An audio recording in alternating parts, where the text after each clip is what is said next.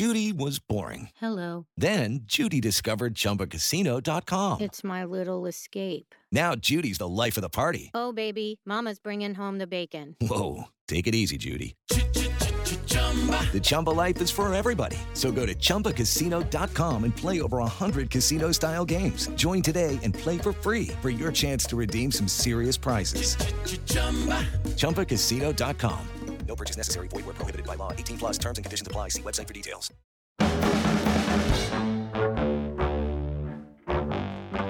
Hello and welcome to the Slate Political Gabfest.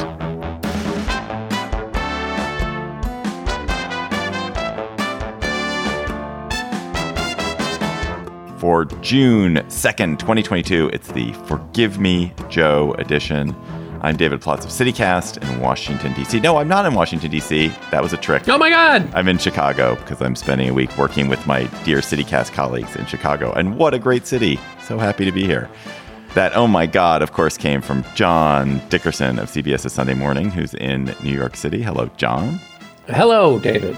And not, oh my God, I'm not impressed with the fact that I'm in Chicago because she's been everywhere, is Emily Bazelon of the New York Times Magazine and Yale University Law School in New Haven. Hello, Emily. You must be feeling very exuberant since it's really John who does all the traveling of the three of us. And really, in COVID times, none of us go much of anywhere. I've traveled a ton this year. I'm sort of ashamed to admit it because I've traveled a lot. It's all, I'm, I'm making up for lost time. This week on the Gabfest, the response to the Uvalde shootings, the catastrophic police mistakes that were made, the lies that have been told, and the prospects for gun legislation. Then, does Biden's plan to forgive $10,000 in student loans for millions of Americans make sense? And then, Republican members of Congress and a lot of other people are refusing to honor subpoenas from the January 6th committee. Will they be forced to testify? how bad and precedent setting is their refusal to show up. Plus, of course, we'll have cocktail chatter. The revelations about the Uvalde massacre have brought shame on local police and compounded the tragedy as though you could compound something that was that terrible to begin with. And yet they've somehow made it worse. Different police officials have now had to walk back almost everything that was originally claimed about the police response to the shootings, and a lot of what they claimed even after that in the secondary claims. On Wednesday, Texas officials acknowledged that a teacher did not, in fact, leave a door open to let the shooter in, but that an automatic lock had failed. They still have only barely explained how the incident commander made such a colossal mistake in abandoning active shooter protocols and waiting an hour before going in after him. It's a tragedy layered over with catastrophic incompetence, all soaked, marinated, drowning in America's insane gun culture. So, Emily, more than a week after this tragedy, we've we've all sort of been living with it. These incredibly sad stories of funerals of the the families uh, upended and and destroyed by this. What is sticking with you? I have just been riven by this story, and I know there are so many terrible things that happen in the world, but this has really gotten to me and one reason for it, I think, is that I feel such frustration that this 18 year old was so easily able to obtain a gun, and that we've had this string of legally authorized gun purchases that have led to mass casualties and just lead to so much gun violence in our country. And here the last line of defense failed, right? The idea that the police, that law enforcement in the state of Texas, which is, you know, so swashbuckling about law enforcement, that they could utterly, utterly botch the scene of the shooting and leave children vulnerable that so much that those kids would be on 911 begging for help and that help did not come in any timely way it's unfathomable you're right they still haven't explained it we haven't listened to the voices of those children on those calls i mean that is going to be truly unbearable. But we know that there were shots being fired as the police were standing in the hallway that the police could hear that were coming through over 911. And I just can't understand it. And I can't understand how we've gotten to this pass where these were the rescuers. They were supposed to rush in. They failed. And the country still seems frozen. There's been this interesting question about should we see the photographs of the of the scene and should that be shared and which is a different question from should we hear the calls. And I personally think we should, probably shouldn't see the photographs that they will inflame uh, the wrong people and and simply and not particularly do something for the for the right people. I absolutely think we should hear those calls. I think there's something about the human voice. I mean, we're podcasters, all of us, but I think there's something about those voices that will, in fact, be moving and powerful. And I really do hope that those are heard, but I don't know if we will. And the idea behind pictures or voice is to keep this real and not allow the fact that it's become such a regular part of our American culture. There have been several shootings even since this one, you know, to keep people from being anesthetized to the horror of what happened. And I'd just like to go back to the word um, you used, Emily. The, I think you said they botched it.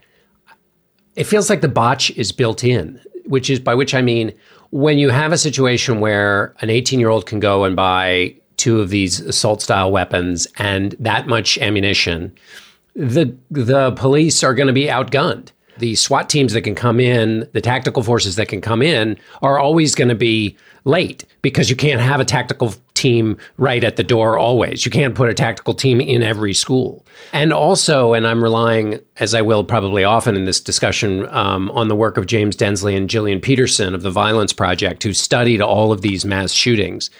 And um, there are two things that really struck out in an interview they did with Politico. One is mostly these are suicide attempts by the shooters. So the, the idea that you have a good guy with a gun isn't going to stop them from going in and shooting the place up. It just means that they'll get what they want when they get killed. And the second thing is 90% of the time with these shooters, they went to the school. That wasn't the case in this case, but they went to the school, which means it's an inside job. Locked doors aren't going to stop them because they go there. It just seems like everything I read about this botched response affirms the idea that in any of these cases, a response is always going to be botched. That's all totally true and well said. Obviously, you are not excusing the response of the police in Uvalde, where they had just done an active shooter drill two months earlier, been trained to rush in, and utterly failed to do that. What do you guys think about the credibility of the police in the wake of Uvalde? Is this going to have a a cascading effect whereby when police come out and speak after terrible events, they are just the, the level of trust is going to be eroded, or is this something which will be forgotten? So many things, times a, a, terrible event happens, and you think, oh, this surely will change everything. And we, we talk about how it's going to change everything. And you realize when you look back six months later, it really didn't change anything. People still listen to police uh, spokespeople, and uh, you know the police still make stuff up, and they still uh, you know don't don't uh, give give the full story that ultimately comes back out years later in some trial that no one ever follows up on. I mean, I just think we're so reliant on the police as a culture. How are we really ever going to break that habit of listening to them after an event of we need them. And so it's really hard to imagine it having lasting impact.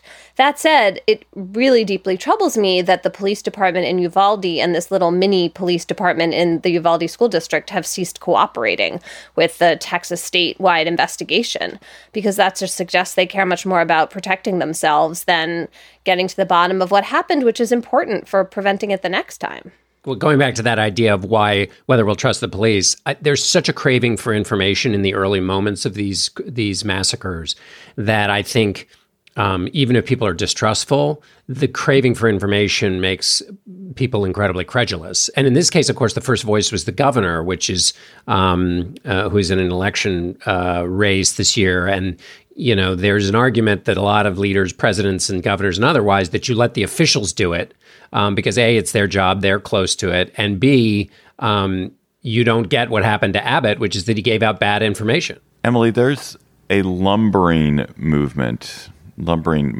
movement. Are like baby steps, something towards some kinds of legislation in Texas, maybe slightly stiffened red flag laws. Is there any reason to think this won't end the way all of this has ended in the past? The proposed law is sort of being tossed around and changed and people talking about oh maybe we will get some changes even at the national level and then ultimately failing uh, or never getting to a vote. And then the same state legislatures loosening gun restrictions in some other way a few months from now. Is there any reason to think this is different? We thought it was different at newtown. It wasn't different Politics are worse now in the sense that they're even more polarized. I think there's some tiny possibility of some kind of federal red flag law, which, you know, we talked about, I think, last week, is the idea of temporarily taking away guns from people where there's some kind of proceeding that they pose a danger to themselves or others. Um, I don't think that's the most effective solution by any long shot, and it's not even clear that that will pass. And it may very well just be a, a red flag nudge to the states rather than a federal law uh, with lots of due process protections. I think there's some evidence that red flag laws he- help in cases of domestic violence and abuse at the hands of guns. As we all know, there are kind of there are, there are three or four major categories of gun. There's death by suicide, in which a gun was used. There's st- street crime. Um, Uh, then there's these mass shootings, and domestic violence is the fourth. Four different areas that have four different kinds of solutions. It doesn't seem like a red flag would have happened in this case. What might have happened, and again, I'm going back to the work by James Densley and Jillian Peterson, raise the age to 21. The average age of the shooters in all of these cases they've studied, average age, 18 and then to the point of legislation and mental health, one of the things they say is if you wanted to attach part of this problem, and their argument is it's got mul- there's a multiplicity of issues.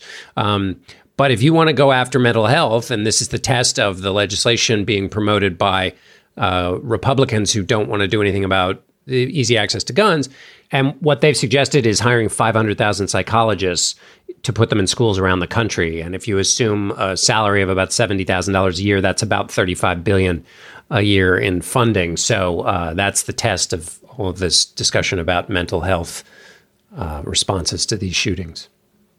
Emily, one thing that has me somewhat despondent so gun owners are this tiny minority of Americans, and gun owners who don't want gun restrictions are a teensy tiny minority of Americans. They're extremely powerful, but they're about to get a huge Supreme Court win, right? What's that going to do? And can you just quickly explain what that is? Yeah, I mean, this is a case about a gun law in New York. The New York restriction on gun ownership is quite onerous. The Supreme Court will surely strike it down based on its evolving Second Amendment jurisprudence. The question is just how big a hole they are going to blow in state and local gun safety laws across the board. Um, I mean, they could just make it much, much harder for states to impose restrictions in the name of the Second Amendment. And what you see here is the conservative Supreme Court grabbing a hold of a part of the Bill of Rights that they really like and being super expansionist about it um, in a way that flies in the face of states. Uh, trying to, you know, make their own laws and policies within their borders. So, yes, we are anticipating that in the New York gun case, which should be decided by the end of June. And on the on the what's happening in Congress, the other branch of government, we have the House on Thursday is likely to pass um, a bill with a series of provisions, including raising the, the age to 21. Um, all and and it will pass the House and will go nowhere in in the Senate. In the Senate, they're um, they're mostly focused around the red flag law and and um, a far more modest response and and some mental health response, which again will be really interesting because of the um, the work I've been citing is, as you quite rightly pointed out, David, it, mental health um, officers in schools would would um, help with these other problems that um, Peterson and Densley have have connected them to, which is the despair that has led to increase in overdose and in suicide more broadly. Um, and so the, there is actually an epidemic of despair, which channels itself um, into these 18 year old shooters. Some of whom, by the way, if you're thinking of other causal factors, what their work shows is that if you have suicidal ideation, if you are then given a scapegoat by a charismatic public figure, and we know some of those who exist, if you're given a scapegoat to explain why you feel suicidal, you then turn your inward thoughts outward towards groups that you can attack because you've been given this link between your despair and this other group. So, in a time of despair, when you are a public figure turning other groups into scapegoats, you're playing with fire. Slate Plus members, you of course get bonus segments on the Gabfest every week. Slate.com slash Gabfest Plus to become a member today. Uh, we're going to talk today about Elon Musk uh, musking. He musked this week, and the way he musked was uh, demanding that his employees at Tesla and SpaceX, his 112,000 employees at, at, Tesla and SpaceX, return to work in the office full time. Uh, no remote work allowed at Tesla and SpaceX. Is he a visionary or a monster for his requirement? Go to slate.com slash gabfest plus to become a member today. And also you get so much other stuff, member exclusive full episodes of shows like Slow Burn and Amicus. You get no ads on podcasts and unlimited reading on the Slate site. slate.com slash gabfest plus. This episode of the Gabfest is brought to you by Aura Frames. Are you looking for the perfect gift to celebrate the moms in your life? Aura frames are beautiful Wi Fi connected digital picture frames that allow you to share and display unlimited photos. It is super easy to upload and share photos via the Aura app. And if you're giving Aura as a gift, you can even personalize the frame with preloaded photos and memories. Aura frames, in the notes that I have here, says moms like Aura frames. I'm here to tell you that is like the truest statement in the world. I gave my mother an Aura frame. She absolutely loves it. She's also always hectoring me to keep adding new photos to her Aura frame so that she's got great new photos every week. So think about giving your mother or grandmother or aunt or sister or friend an Aura frame for Mother's Day. It was named the best digital photo frame by Wirecutter and selected as one of Oprah's favorite things. Aura frames are guaranteed to bring joy to moms of all ages. And right now, Aura has a great deal for Mother's Day. Listeners can save on the perfect gift by visiting auraframes.com to get $30 off plus free shipping on their best selling frame. That's A U R A frames.com. Use code GABFEST at checkout to save. Terms and conditions apply. It is Ryan here, and I have a question for you. What do you do when you win? Like, are you a fist pumper? A woohooer, a hand clapper, a high fiver. I kind of like the high five, but if you want to hone in on those winning moves, check out Chumba Casino. At ChumbaCasino.com, choose from hundreds of social casino style games for your chance to redeem serious cash prizes. There are new game releases weekly, plus free daily bonuses. So don't wait. Start having the most fun ever at ChumbaCasino.com. No purchase necessary. VGW. Void were prohibited by law. See terms and conditions. 18 plus. President Biden plans to cancel $10,000 of federal student debt for anyone who has federal student loans and earns less than $150,000 a year. It's a procedurally finicky thing to do because income verification is going to be a little bit tricky. The IRS and the other parts of the government can't share that information so easy, so simply, but it is something that Biden can do all on his own without Congress, and that's why he's probably doing it. So, John, What's the, the theory behind this move, and what would the cost to the country be if he does it, and the gain for the country? Right. Well, so there's the policy and the political. Um, so the policy theory is that if is you have so many people who are burdened by student debt um, that in a time of high inflation you can remove um, this burden, ten thousand dollars of relief um, that would be calibrated to um, those who make less than $150,000 and $300,000 for married couples. So that would settle the balances of about a third of the borrowers while cutting the total debt at least in half for another 20%. And that's from the Department of Education. And then the idea would be that it would um, uh, benefit uh, the, those who have not shared in prosperity and remove the, this anvil from um, uh, from future economic activity by those people. The, the arguments against um, are that, uh, I mean, there are lots of them. One is that even if you target it as the Biden administration appears to be doing, you still end up um, helping people who don't need the help. Um, and then the question is, why are you forgiving this kind of loan debt? What about, say, medical loan debt, which is um, the result of accidents as opposed to a, a, free choice to decide to go to college? What about all those people who uh, attended college but never took on debt?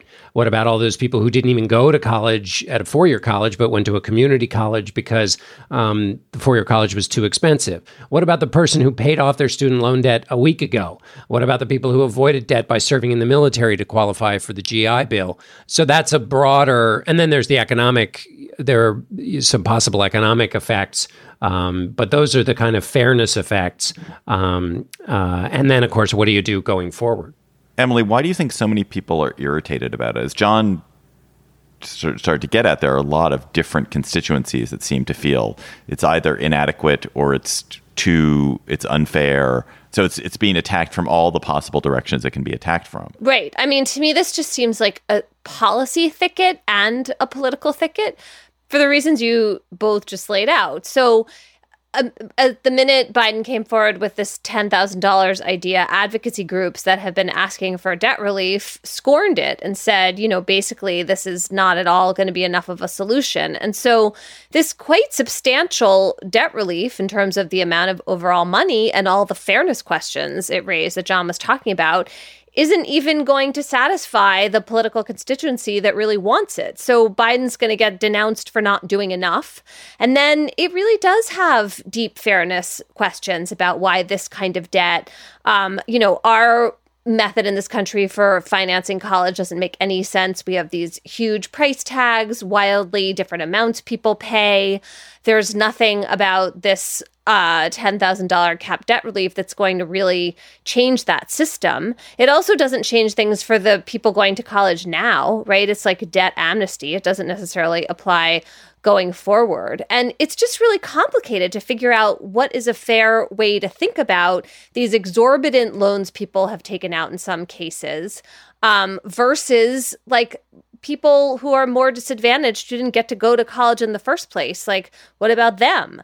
Um, it just is so tricky. And then there's this other racial justice element, which is that um, Black college students take out disproportionate amounts of loan, and that is like a huge burden on them. And yet at the same time, it's not the most disadvantaged people who are going to benefit from loan relief because those aren't the people who go to college. So I just.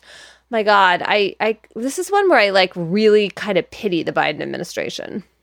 And there's also, you know, ar- arguably the income driven repayment scheme, which exists already, can be tweaked uh, and improved and changed in a way that might be more effective, certainly less politically. Uh, you know, nobody's going to run to the microphone and say, We've tweaked the income driven repayment plan. you know, that's the whole fix here, which is that to be economically, to be powerful enough to get the political benefit, which, by the way, is a difficult, um, you know, it's not certain that there's a direct political benefit to be won here.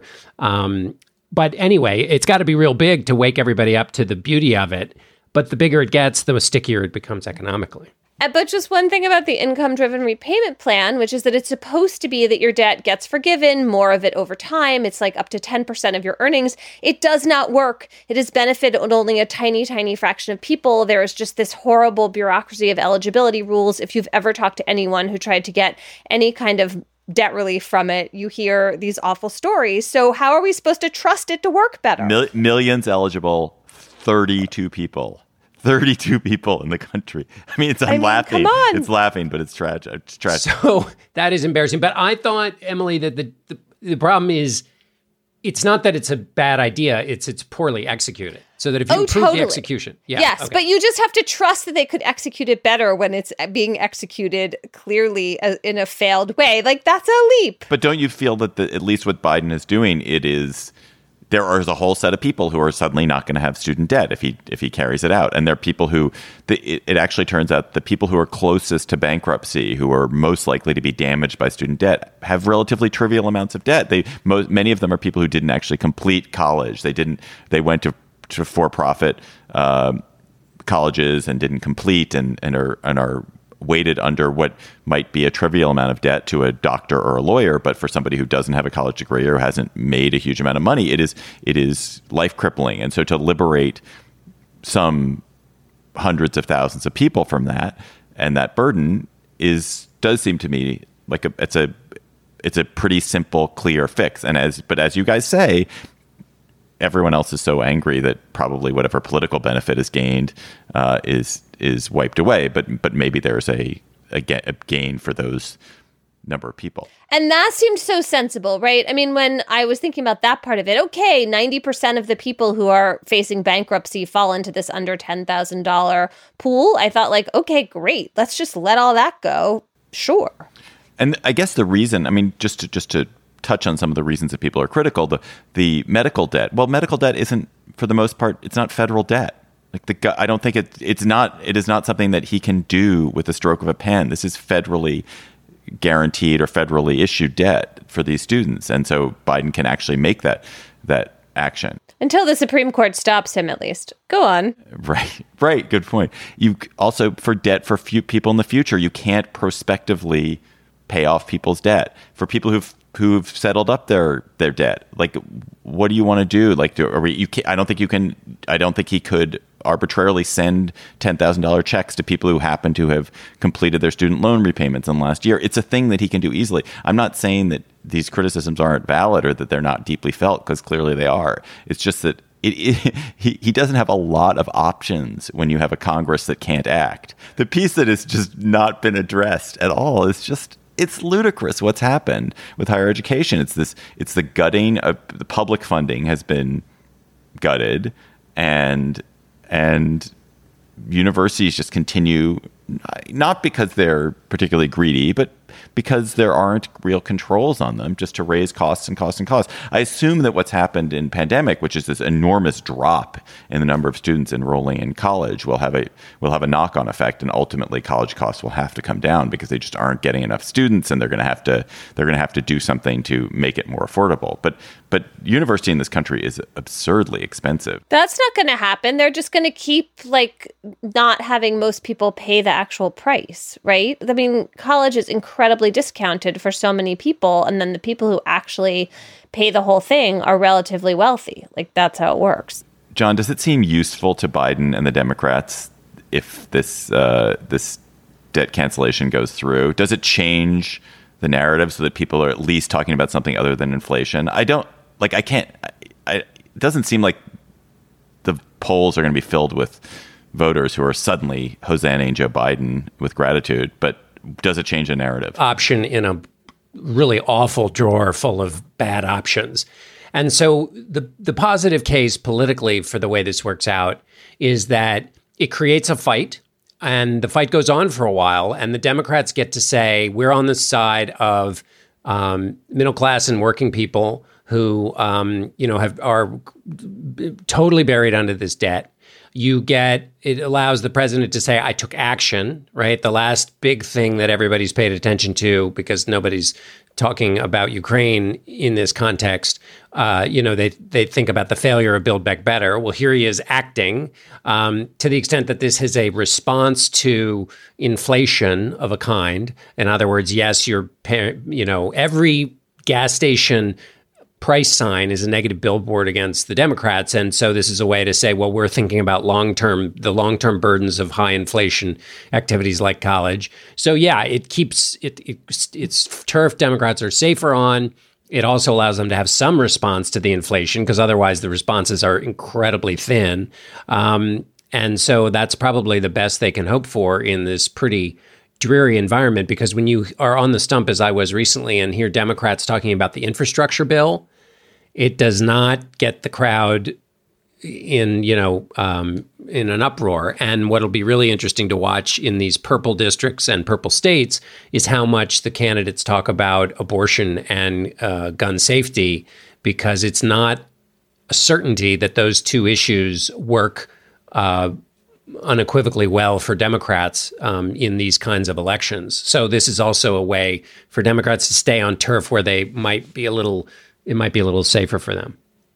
Hey, GabFest listeners, by the way, if you missed John's interview with Elif Batuman about her new book, a sequel to The Idiot, her book Either Or, check it out. It is our GabFest reads for this month, or I guess for last month, technically. And uh, you should check it out in your feed. John interviewing Elif Batuman. It's a book that he loved. Yes, John? Yes, indeed. And a conversation that he loved too. Hello, GabFest listeners. I have a very exciting announcement. I'm coming to you live from the streets of New York City because we're going to be coming to you live on June 29th. You can join me, Emily, and David at 6th and I in Washington, D.C. Not the streets of New York, but Washington, D.C. Slate Plus members will get an exclusive discount. So, if you're a Slate Plus member, you're golden. If you're not a Slate Plus member yet, what a great time to join. We're also doing a special cocktail hour for limited number of guests, so go to slate.com slash gabfest right now to get your tickets. They're first come, first served, and while there are unlimited virtual tickets, there's a limited number of in-person, not virtual, be with us together tickets. We can't wait to see you on the 29th at 7.30 Eastern Time at 6th and I in Washington, D.C. See you then. Coming soon from Slate Podcasts. So, first it was Dade County. Voters in the Miami area repealed civil rights for gay people by a two to one margin. In the late 1970s, cities around the country began rolling back anti discrimination laws that protected gay people. And then it was Wichita, St. Paul, Eugene. Successful campaigns against the gay community, which shocked us all. A state senator from California watched the laws fall and saw an opportunity. Homosexuality is a most repulsive lifestyle. His name was John Briggs, and he wanted to deliver the anti gay movement its biggest prize yet. California realized that they were coming for us. I'm Christina Cauterucci. This season on Slow Burn, we'll explore how a nationwide backlash against gays and lesbians led to a massive showdown in California. Now it's something called Proposition 6, the Briggs Initiative. It would call for firing any teachers in California who practice homosexuality. Your life as you knew it would be destroyed. We've got to fight back. We can't let this happen in California. The Briggs Initiative would be the first statewide vote on gay rights. With so much at stake, young people became activists. We were all coming out all day long, every day. and activists became leaders. My name is Harvey Milk, and I'm here to recruit you. Slow Burn, Season 9 Gays Against Briggs. Out May 22nd, wherever you listen. If we lose here, it'll be 50 years before we ever get back up again. Like the drag queens say, take out the earrings, sharpen the nails. There ain't no going back. I cannot remember where I saw this, but someone observed this week that if Watergate happened today, the president would never pay the price for it because all the president's men would not bother to show up and testify. We are witnessing a really interesting and deeply depressing spectacle over in the House, where a huge percentage of the witnesses who are called to testify to the January 6th committee, a huge percentage of the high profile ones in particular, are refusing to show up. So, Emily, who is resisting, refusing these lawful subpoenas, and why are they doing it? I mean, who is not resisting? Well, no, actually, that's not true. Mark Meadows cooperated a little bit. So did um, Ivanka Trump and Jared Kushner weeks ago. Uh, the people who are not cooperating include four members of Congress McCarthy, Jordan, Brooks, and a couple others. Uh, and also uh, newly added to the list, uh, Peter Navarro, who is Trump's trade advisor and filed a lawsuit this week about a subpoena he received in February, which the FBI knocked on his door about um, in May.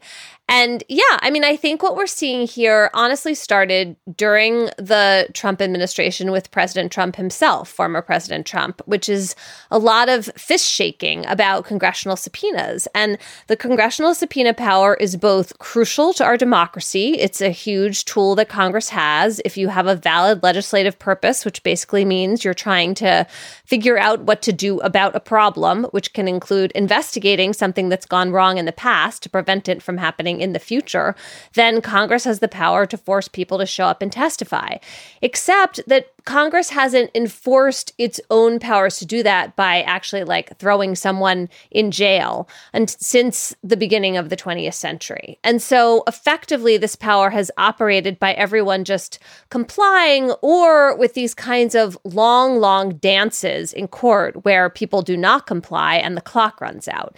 We've seen that happen in previous administrations and we are seeing it again kind of on steroids at this moment, where it seems like this um, January 6th committee is super important. This terrible thing happened um, in the Capitol itself there are lots of people implicated who are both in Congress and high up in the government at the time or connected to people who are in the Trump administration.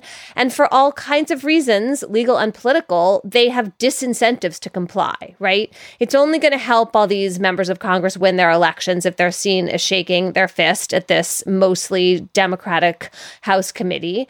And legally speaking, they don't want to have to show up and tell the truth about what's happened. And some of them don't even want to show up and take the fifth because they don't like the idea of saying that they're incriminating themselves, presumably. So they're just not showing up at all. And they are turning Congress into a paper tiger. And that, in terms of our separation of powers, is really bad. Well, everything you say is true. We should also mention Scott per- Scott Perry of Pennsylvania, who coordinated the plan to try to replace the uh, acting attorney general, and who it is reported um, after a conversation with Mark Meadows. Um, Meadows burned documents in the fireplace of his office. That's one of the things that has been uh, alleged. One thing that I wonder about him, we'll learn next week, is um, they've interviewed a thousand people in this committee, and the big fish have refused. But um, big fish have lots of little fish that work for them, um, and they have been able to get um, testimony from not these members of Congress uh, staffers, but um, the staffers of lots of White House people who have Meadows uh, staffer, for example. Meadows has refused to testify more, um, and also people who uh, who worked in other key jobs in the White House who, in this pell mell uh, effort, um, were taking notes or CC'd on on emails, and so it could very well be the case that these members um, uh, get in the narrative that comes out. Um, their testimony would have maybe helped them spin whatever is going to come out because what comes out might be quite detailed, specific, and quite damning. Now, what you said about politics is, is, exactly right. They're hoping to turn this into a partisan fight that people think, oh, this is just, you know, two sides going after it again. It's just the same old thing, as opposed to what it is, which is the greatest threat um, uh, by the most powerful person uh, in the democracy to a central tenet of the democracy. Um, they would like it to be a fight about something else. So turning it into a legal drama um, is something people are used to, not kind of this deep threat to the functioning of our system. I separate, possibly incorrectly, these subpoenas and the refusal to, to comply with them into two categories. the members of Congress, and uh, they are refusing to comply for a set of reasons. Mostly they for the reasons that Emily cited, but also they are making a claim that if Congress is going to be subpoenaing its own members, it's going to be a dangerous road to go down. I know I know they're making this claim disingenuously, but that's the claim. And then, but the people like Steve Bannon and Peter Navarro who are refusing subpoenas, claiming some kind of executive privilege that there's an executive privilege Not to break to the claim. law. Only former they don't. Wor- they didn't even. Yeah, and also they didn't even weren't even working officially for Trump, and they and these were these were not. This was about overturning the election. Was the discussions, which can't possibly be something that's protected by presidential privilege. Uh, the idea that those subpoenas could not be enforced, that that we may reach a you know November and this committee gets disbanded or undone or January 1st or whenever the Congress turns over, and Steve Bannon and Peter Navarro have not been held to account for this, is incredibly threatening to the country. We already had in the Trump presidency his essential blanket refusal of Trump officials to testify under about anything that they didn't want to testify about. They just wouldn't show up to Congress, and they were never held to account. Congress was never able to compel them to do it.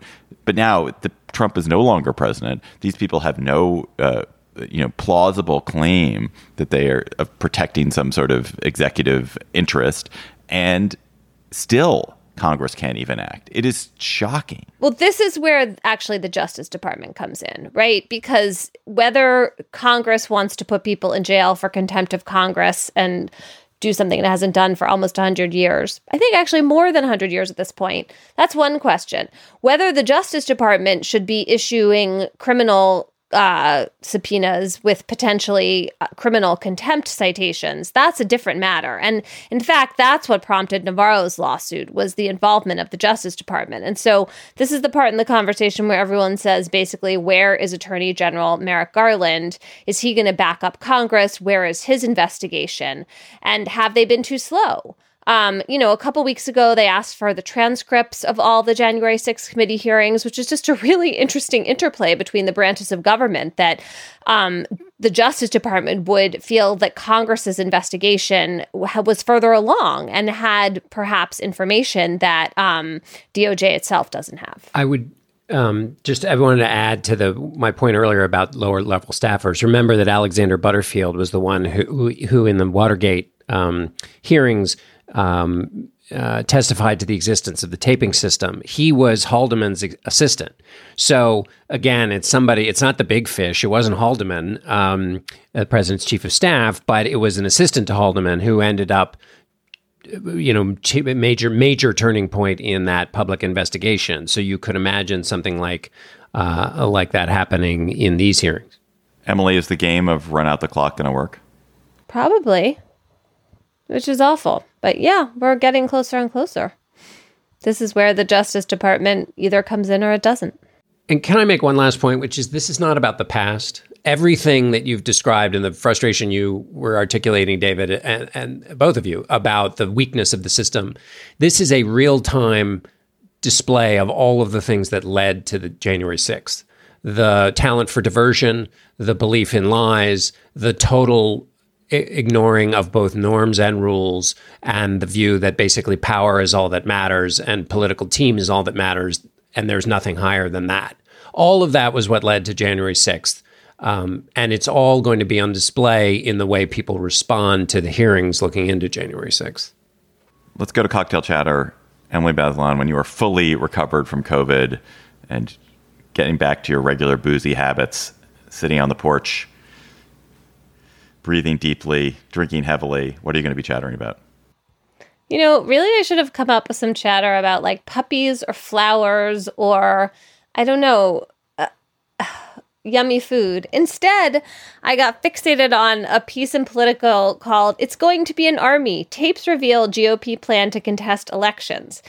And I'm just having a kind of sense of deja vu. This is a story about um, Republican National Committee staffers in Michigan who are signing up thousands of volunteers to be poll workers for the next election. The idea is to connect them immediately, um, you know, in the moment with armies of lawyers who are going to help them challenge every single ballot that's possible to challenge. We heard a lot of things about of this ilk leading up to 2020, not all that much of it actually played out on the ground, or at least not in decisive ways. But now they're signing up thousands of people in Michigan. And one imagines that with all of the attention to questions about certifying elections, all of the kind of technical bureaucratic work of counting the vote and authorizing it and making sure it's valid, that there could really be the kind of interest among Republican volunteers that could muck up the works for real in places like Wayne County, which was um, which includes Detroit. It was a huge um, issue in the last election um, in terms of Michigan's returns. And I just the idea that we are going to have even more of these. Um, efforts to potentially just undermine the work of election officials. I mean, man, how much more of this can the country take? And also to keep the fuel behind the effort to hire all those people, you have to increasingly speak in apocalyptic and demon demonizing terms about the other side based largely on just fiction. Um, as opposed to if you're on the left and you're and you're worried about uh, in the integrity of the ballot, you can look to the pieces of legislation being passed by um, by Republicans to go to make it harder to vote or to put partisanship in the vote counting process. Um, and so I worry about the demonization that takes place to keep those armies of poll watchers going. It just keeps the fire hot. John, you can come to my cocktail party. No one will want to talk to either of us. that is not true. Everyone always wants to talk to you guys. John Dickerson, what's your chatter? Uh, I have an animal related chatter, but first one that AP analyzed the early vote in Georgia, uh, the early voting data, I should say, in Georgia after the primary, and found that 37,000 people who voted in the state's Democratic primary two years ago cast ballots in this year's Republican primary. We talked about this with respect to this crossover voting idea with respect to, to Nebraska. Strategic voting is always kind of a, a mirage, but in this case, it might have it might be happening as Democrats participate in Republican primaries to try to block Trump back um, candidates. Now, in the case of Georgia, the Trump back candidates got beaten by such a large margin. I bet there's a Wikipedia entry for a margin that's that large. I mean, losing by 52 points, you have to literally go and punch voters in the face to lose that badly. And yet, David Perdue did that. Um, so, 37,000 Democrats didn't really matter in a defeat that large, but it is interesting you get 37,000 people to do that. So that's worth watching. The other thing is that mice are afraid of bananas. Scientists were studying the relationship between male mice and stress, and um, it is normally induced by uh, proximity of male mice to late pregnant or lactating female mice. Why? Because male mice eat baby mice. And so yucky. Yes, female mice about to give birth or giving birth uh, produce a scent that keeps the male mice away so that the new babies can survive. That scent, it turns out, is very close to the scent of bananas. And the scent essentially increases the stress among the male mice and they run away. And so they found out by accident that if you bring in some banana oil into a cage of mice, that they will freak out as um, as if they're being about to be attacked. Uh, and so um, this is a this is a um, a, a long time mystery that has been solved. So wait a minute. No one ever showed a mouse a banana before? That just seems like a thing that would have happened. No, they showed uh, the mouse a motorcycle, and um, and they also uh, you give a mouse a cookie, gave a moose a, a muffin, but they didn't uh, bring a banana in. My chatter is about a excellent column by Ezra Klein in the New York Times. What America needs is a liberalism that builds. It's this week, and it's asking the question about why the U.S. is bad at building things and how uh, doleful that is for the Democratic Party. If you look at those great Depression era glorious dams and bridges and and footpaths, uh, you, if you look at the Empire State being built in a year, and now you have the United States where it costs three times as much to build tunnels in the U.S. as in other comparable countries, rich, unionized, safe countries, uh, and it is impossible to build anything quickly. And it's not just because Republicans don't want to do things or not just because there are too many unions. It's it's what Ezra talks about. And this is a little bit what Paul Sabin, your husband, has written about. It's this procedural liberalism that obsessed with ensuring a legally sound process. Uh, Democrats have made a government that doesn't work as well as it could. Some of it is for environmental protection reasons or other other reasons where you want to be you know safeguard against some greater damage but some of it is just cumbersome and difficult. And and it's also the case that some of the best people have left government and gone to work at nonprofits. And so government itself the quality of people who work in government is not as as high. And that combines to to create a government that is is not particularly good at building things when it needs to build things or when people want it to build things. And that's um, that's bad for Ezra would argue for liberals and and I would argue for the country as a whole so a friend of mine asked me this week, I have a chatter I want to send you. How do I send it to you? And I said, you should send your listener chatter to gabfest at slate.com by email or tweet to us at, at slategabfest. That's a true story. A friend really asked me that. And you guys have been sending us great listener chatters. And this week's comes from Barbara Townsler. It's about potatoes. My cocktail chatter this week when drinking a nicely pulled pint of Guinness, is news of the 11th World Potato Congress being held this week in, you guessed it, Dublin, Ireland. 1,000 participants from across the globe are attending and will be able to attend sessions on various topics. For example, from couch potato to performance fuel, repositioning the potato, or the potato, healthy or not, and finally, to infinity and beyond, the potato on Mars. I am always interested in the question of whether potatoes are healthy or not. They feel really deeply unhealthy, and yet I, I don't know. Maybe they just have bad publicity and they need more World Potato Congresses. I mean, why are they any more unhealthy than any other starch? What do they have going against them other than they are a starch? Do you feel like rice and, and pasta are unhealthy? Maybe Their preparation Bread? is almost always, uh, always almost always involves a huge amount of fat and so it's hard and salt. And so it's hard to prepare them in such a way that they aren't fat and salt delivery vehicles. I love fat and salt. I love potato chip is an incredible food. Incredible. It's amazing that someone invented the potato chip but it never has struck me as being healthy.